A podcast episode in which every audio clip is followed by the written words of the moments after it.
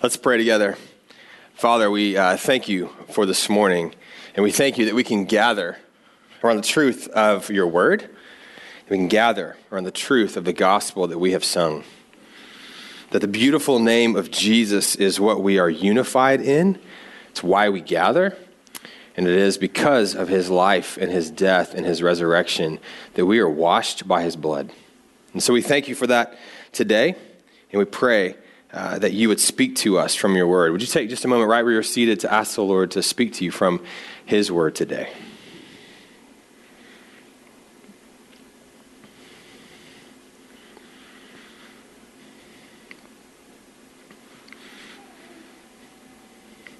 Father, as the hymn, the old hymn that we just sang says, You have given us eyes and ears. May we see and may we hear. May our heart be opened to you today. In Jesus' name, amen. Amen. Well, it is good to be uh, with you guys today. It's great to worship the Lord uh, together. Happy Mother's Day. Uh, I want to just say a special Happy Mother's Day to all the mothers in the room, and uh, just so we celebrate you and we honor you uh, today. And uh, and don't forget to call your mom today. All right, this is an important day. Uh, and I also want to acknowledge we, we um, recognize that in the room uh, on a Mother's Day, sometimes there's pain and loss that comes with uh, daylight today, and we grieve with you in that. We recognize that grief, and we're with you in that. Even as we celebrate Mother's Day, we recognize that that may be where uh, some of us are today, and so we um, are with you in that as well. Uh, motherhood, perhaps, is uh, one of the best pictures uh, of generous sacrifice for another. I mean, it's how it starts. It's a very generous sacrifice. And when they're little, they can do nothing on their own, so you do everything for them. And as they grow, you continually generously sacrifice. And my kids aren't out of the house yet, but it kind of seems like that for the rest of their lives, you do this, this generous sacrifice. Uh, it's this never ending sacrifice of time, uh, of resources, uh, of emotions, of snacks of chauffeuring, uh, bedtime stories, uh, of, uh, of tears, of pain, of validation, of advice, of counsel, of love. It is, as Courtney said, one of the best pictures of our Savior, Jesus Christ, and his sacrifice, his generous sacrifice of his life for us, so that we might have life in him. And so today, as we talk about generous sacrifice, we're going to see this in our passage. I want to reflect on both our mothers, but also our Savior, Jesus, and then how we respond to him in a generous sacrifice with our lives. Now, we've been walking through the book of Romans. If you've been with us, we've been in this book for a while. And as we're coming near to the end, Paul is kind of writing to the, to, uh, the Roman church. And if you heard in the reading, it's almost like he's kind of strategizing and showing his vision and mission for what he's going to do next. Paul's an apostle which means he goes into new places. He brings the gospel where the gospel has not been preached. And as was his pattern over and over again, as he would go into a place, he would plant the gospel, plant a church, raise up leaders, and let those elders and those pastors reached the city for Christ. And he would move on. And as we heard in the reading, he's like, it's basically time for me to go on. There's nothing for me to do here. The church is established. They're going to reach this city for, for, the, for the gospel. And he says, I'm gonna, I want to go to Spain. And Spain at this time was the place where the gospel had not been preached. And so he's on his way to Spain and he's going to stop in Rome as he goes. And he's writing to the Roman church. He has not been there yet. He intends to go. And as he's doing this, he says, I, I'm, I'm going to ask a couple things of you. I'm wanting a few things from you. Now, so as he's as he's uh, strategizing, as he's preparing for this mission, he is, of course, dependent upon God. He says, I wanted to come to you already, but God has prevented it for certain reasons. So he's, he recognizes all this is dependent upon the God, uh, dependent on, on God, but he also recognizes that his ministry is dependent upon them. Uh, ultimately, it's dependent upon God. But he says it's dependent upon them, the Roman church. And so I want to look at this as he's strategizing and as he's figuring out where he's going to go next. He has two areas in which he is dependent upon them. And the first is a generous partnership. So we talk about generous sacrifice. He is recognizing that this church at Rome will partner with him in generosity as he goes on. So let's look at this. Verse 24, as we heard in the reading. He says, I hope to see you in passing as I go to Spain, and to be helped on my journey there by you once I have enjoyed your company for a while. This phrase, helped or assisted on the journey, it has this idea of doing whatever it takes to kind of keep you moving on, on, along the journey. So this would mean refreshment, this would mean encouragement, this would also mean resources. This would mean generosity of resources. Maybe people who would go with him, who say, Oh, we're going to join with you as we go to Spain to reach uh, Spain for the gospel. It might be uh, tents, it might be places to, uh, to figure out uh, resources, food, any kind of supply they might need. And Paul is assuming this upon the Roman church that when he comes, they will support him. In fact, many actually speculate that Paul was hoping to make Rome his new hub or home base. It was formerly Antioch, but that would be too far from the place where he was trying to reach. And so Rome would actually be a home base for him as a missionary to be this ongoing financial and all other kind of support as they went in as they went into Spain to the other parts of the world.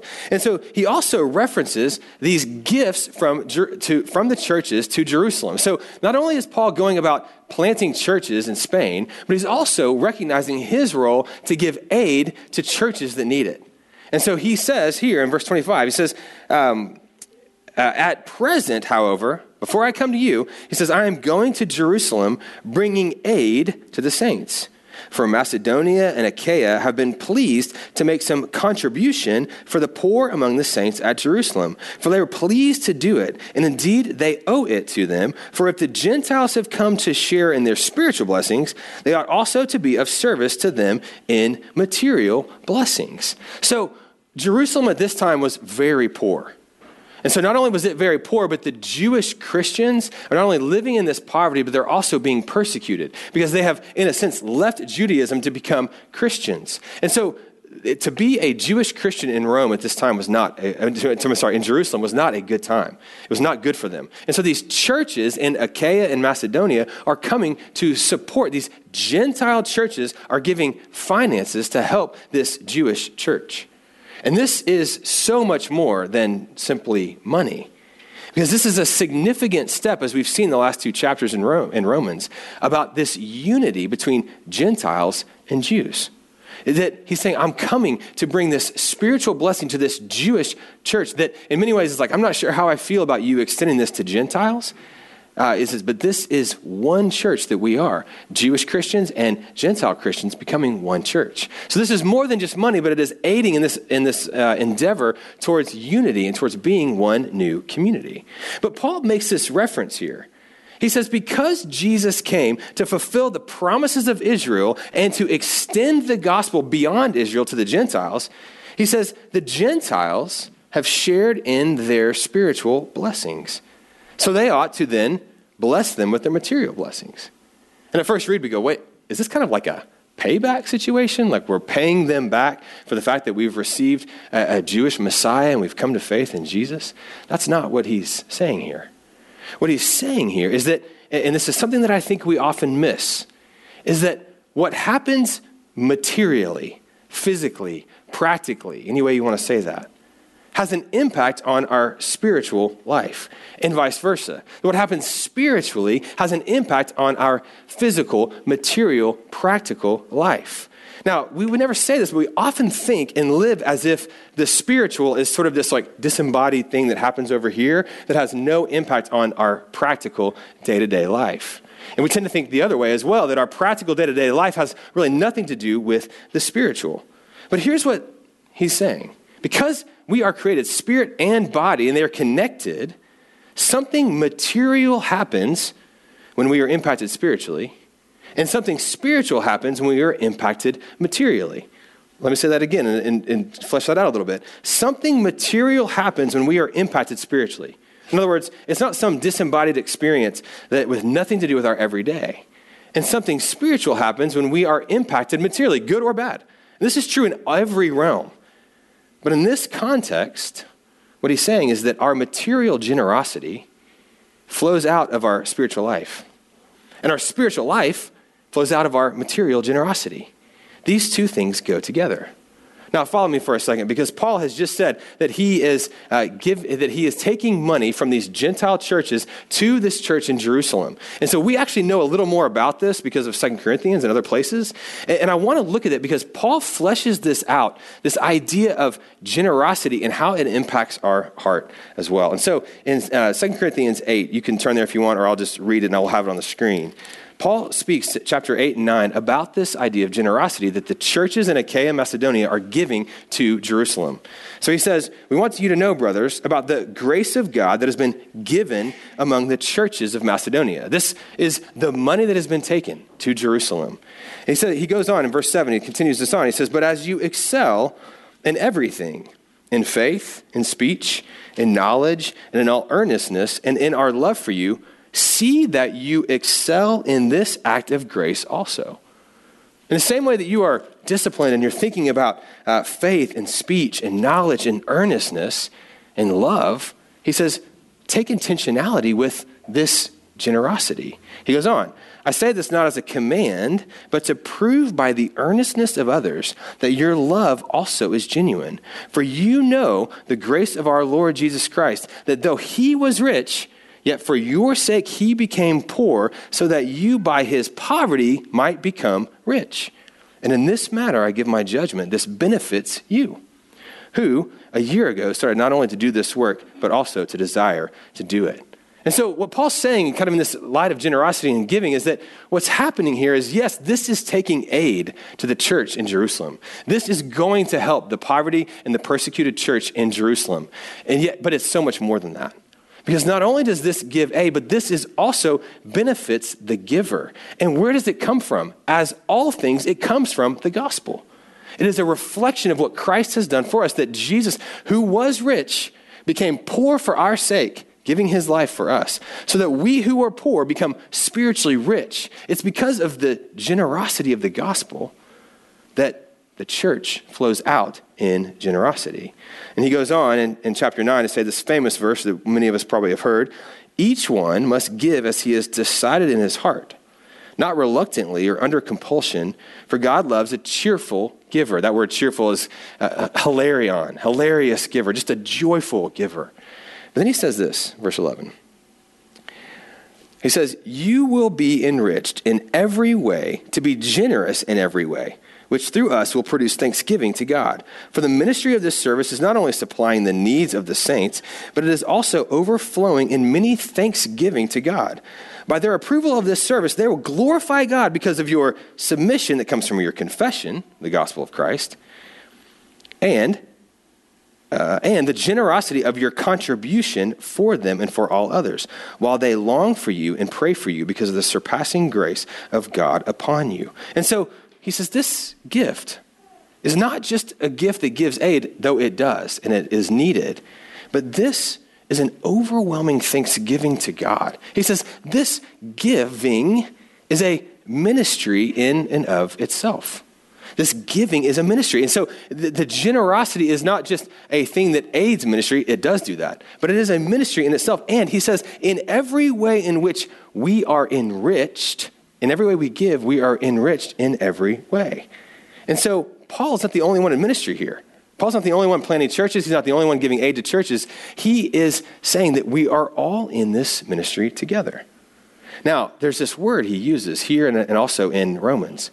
He says when he takes a contribution, this word contribution actually is this word that we've talked about a lot here. It's the word koinonia. It's the Greek word koinonia, which means fellowship.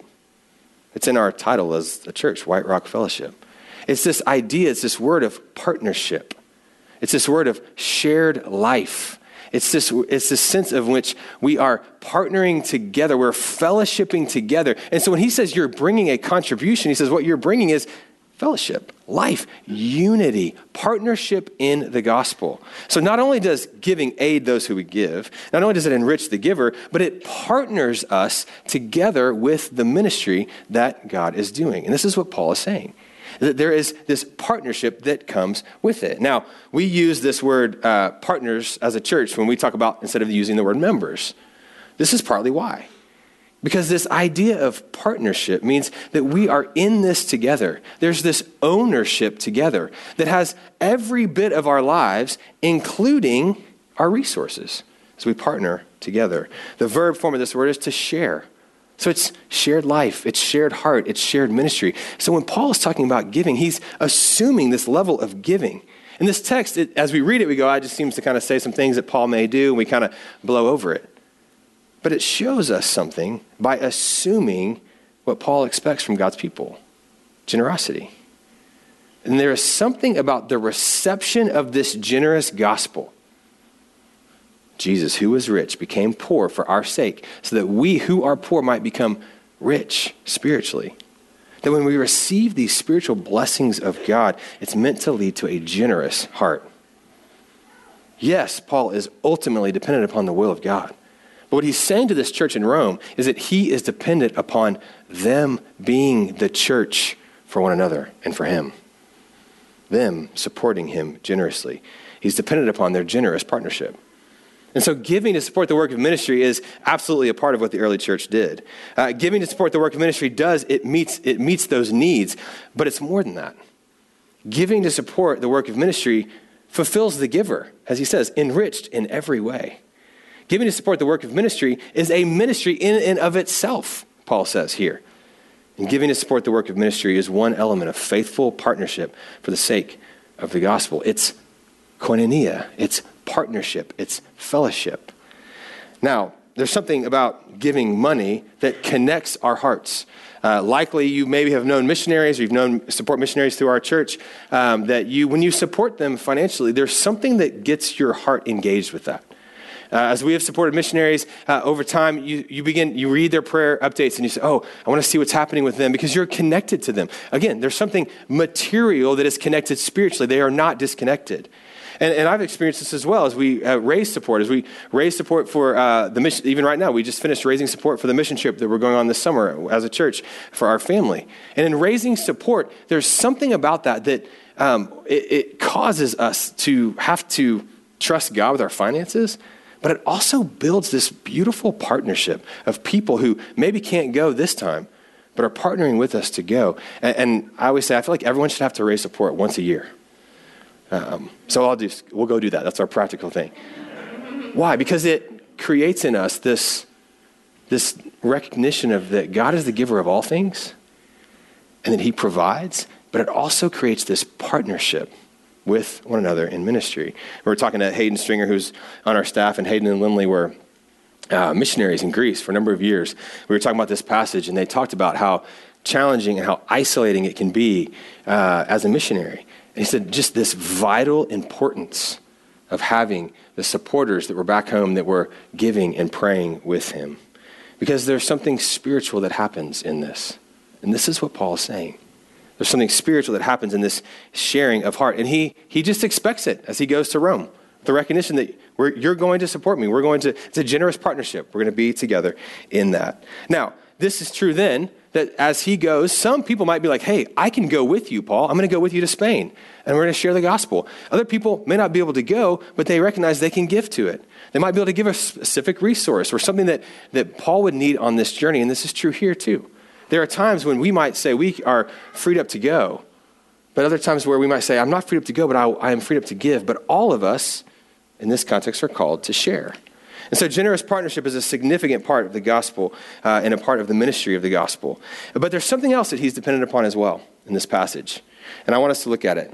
Not only is he dependent upon generous partnership, but he's also, uh, in verse 30, look what he says I appeal to you, brothers by our Lord Jesus Christ and by the love of the Spirit to strive together with me in your prayers to God on my behalf, that I may be delivered from the unbelievers in Judea, and that my service for Jerusalem may be acceptable to the saints, so that by God's will I may come to you with joy and be refreshed in your company. May the God of peace be with you all, he says. So now, not only is he saying, when I come, I expect to have generous partnership financially and resources and homes to stay in and all that, he also is begging for prayerful partnership.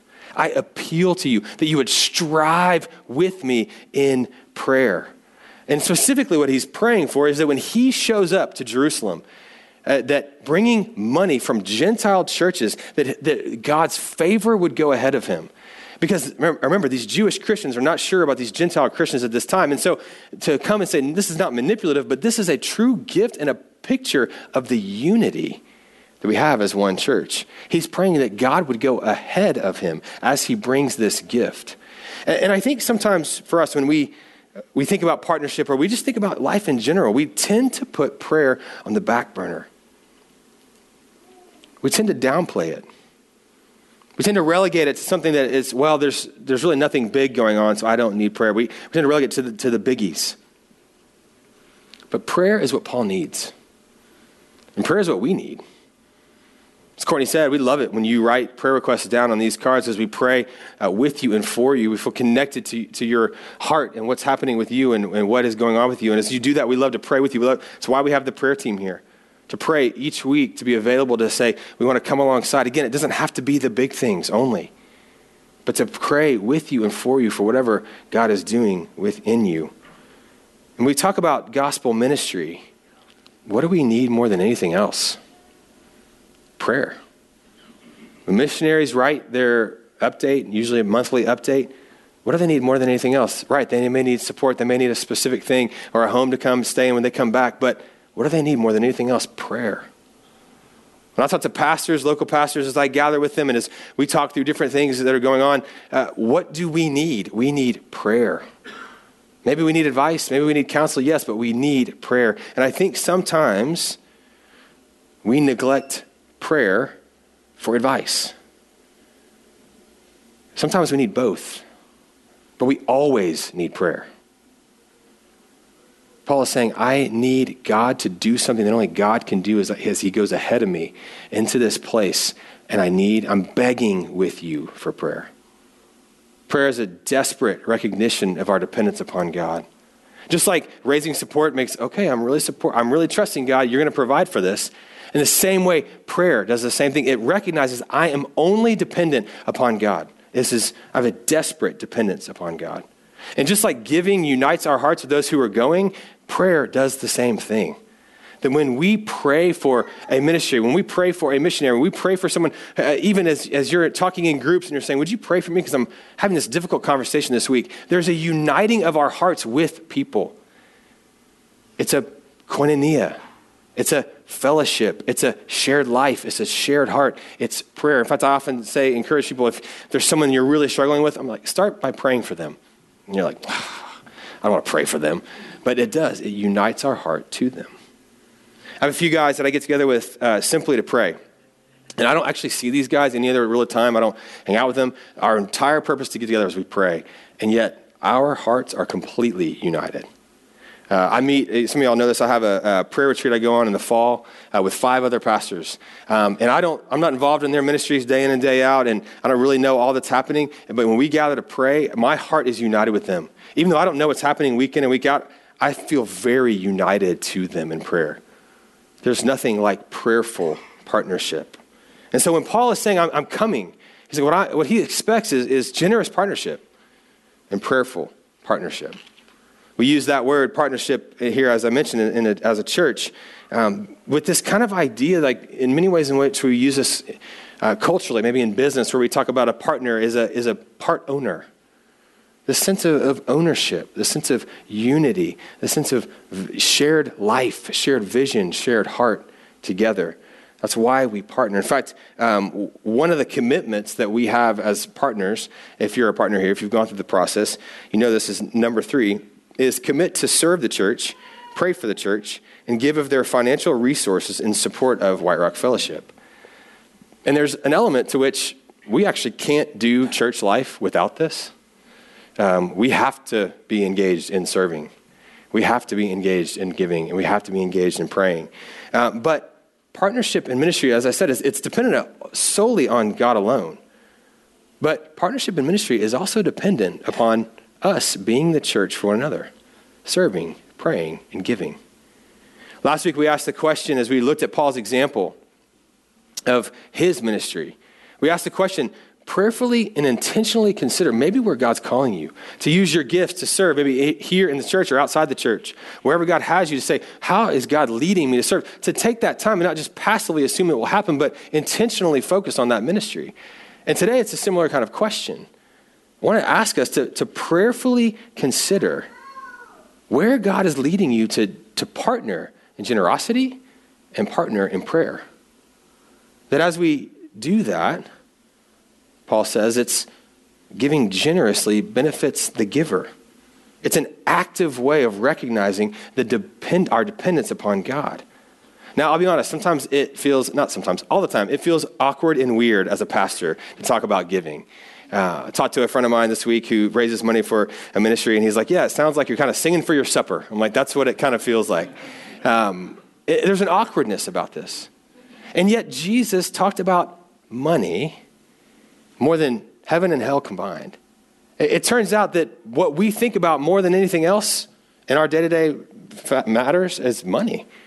Uh, am I going to buy this thing? Am I, how much can I afford it? What do I think about the future of money? What I, it's just, it's constantly on our mind. And so, would it be that in Romans 12, when it says that we give our lives as a living sacrifice, that we put our lives on the altar, that we're putting every bit of our lives on the altar, including our finances? And so the practical application from today is to give generously. Wherever God, however God leads you. We, we read earlier, not by compulsion, but God loves a cheerful giver. And you can give to here, White Rock Fellowship, to partner. As we say, partners, we ask partners to support the ministry of the church, which supports everything about what we do as a church. Um, you can uh, maybe you are uh, not called to go to East Lake Fellowship. As I said last week, as we're planning a church in the fall, maybe you are called to go. I encourage you to prayerfully consider that, as I said last week. But maybe you're not called to go, but maybe you're called to give to East Lake Fellowship as they prepare to plant in September. Uh, maybe you see the missionaries that are out here as you walk out and see their pictures and say, maybe I could reach out to them and see, maybe there's a way I could connect with them or give to them as God's leading you. Uh, as many of you know, as we've talked about some, and we're still kind of preparing all of this together, and that in the fall, we will have a organized approach to trying to raise money to build a building for our church to continue in the growth that we need as a church uh, to support the discipleship across the board especially for kids. And as we're doing that we are in that we'll have a more organized way of doing that in august but it may be that god even right now is, is putting something on your heart to say i want to give to the building fund. Every little bit to the building fund right now goes straight to that um, and the gifts right now are necessary because um, to continue down the process and, get, and to stay on pace, the progress that we're hoping to have, we would need money um, on the front end as well. So if God's leading you to do that, I just want to ask you to consider doing that. And so the, the ask here is to consider and to prayerfully and intentionally say, Lord, how do you want me to partner in generosity? And secondly, equally as intentionally, and again, I don't think we do this necessarily, to ask the Lord, how do you want me to prayerfully partner with ministry that's happening in the church? All of these things. Maybe it's the church, maybe it's East Lake Fellowship, maybe it's, maybe it's the building, maybe it's one of these missionaries, maybe it's you as you go into uh, your, your place of work every week. How can I intentionally be involved? I'm going to intentionally commit to pray for this. Again, prayer is not on the back burner. To say, I want to take an intentionality in how I'm going to pray for the ministry of the gospel moving forward.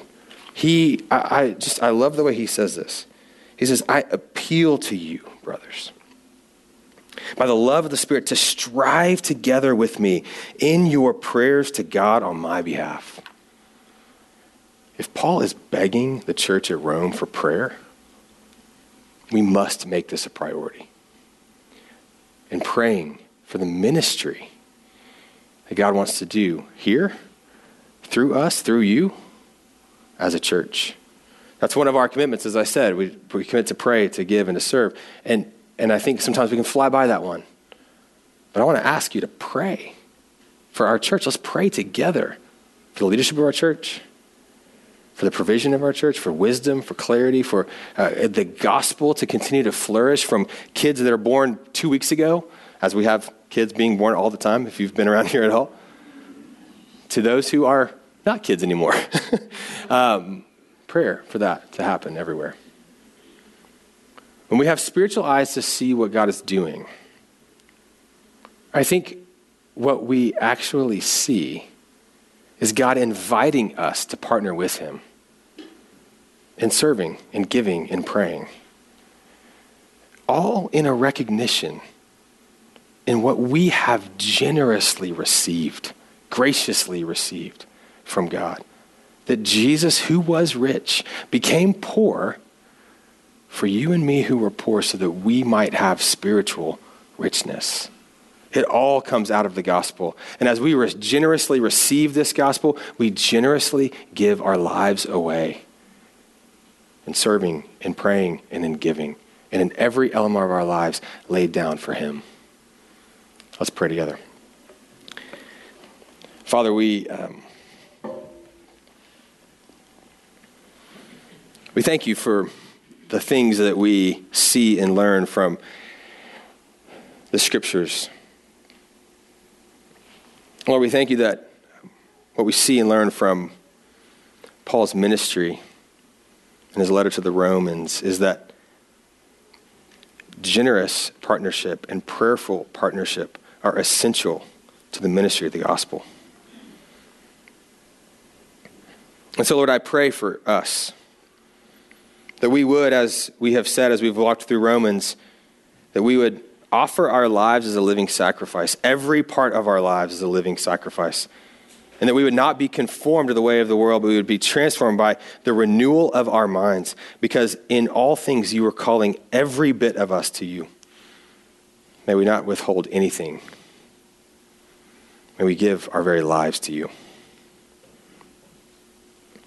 And Lord, as we do this, um, we ask that you would intentionally lead us into the areas where we can partner with you in ministry. Whether that's through time or resources or serving or finances or um, prayer. Lord, we don't want to take this as something that is not intentional, but rather, Lord, we want to be intentional with it for your glory. And Lord, if there's anything that's holding us back, maybe some experience that we've had in the past or, or bitterness or just tight fists about anything in our lives, Lord, we want to give that to you today. We thank you for the generous sacrifice of your Son, his life, his death, and his resurrection. And because of that, we are rich in you. We have everything we need for life and godliness because of the sacrifice of Jesus. And it's in his name that we pray. Amen.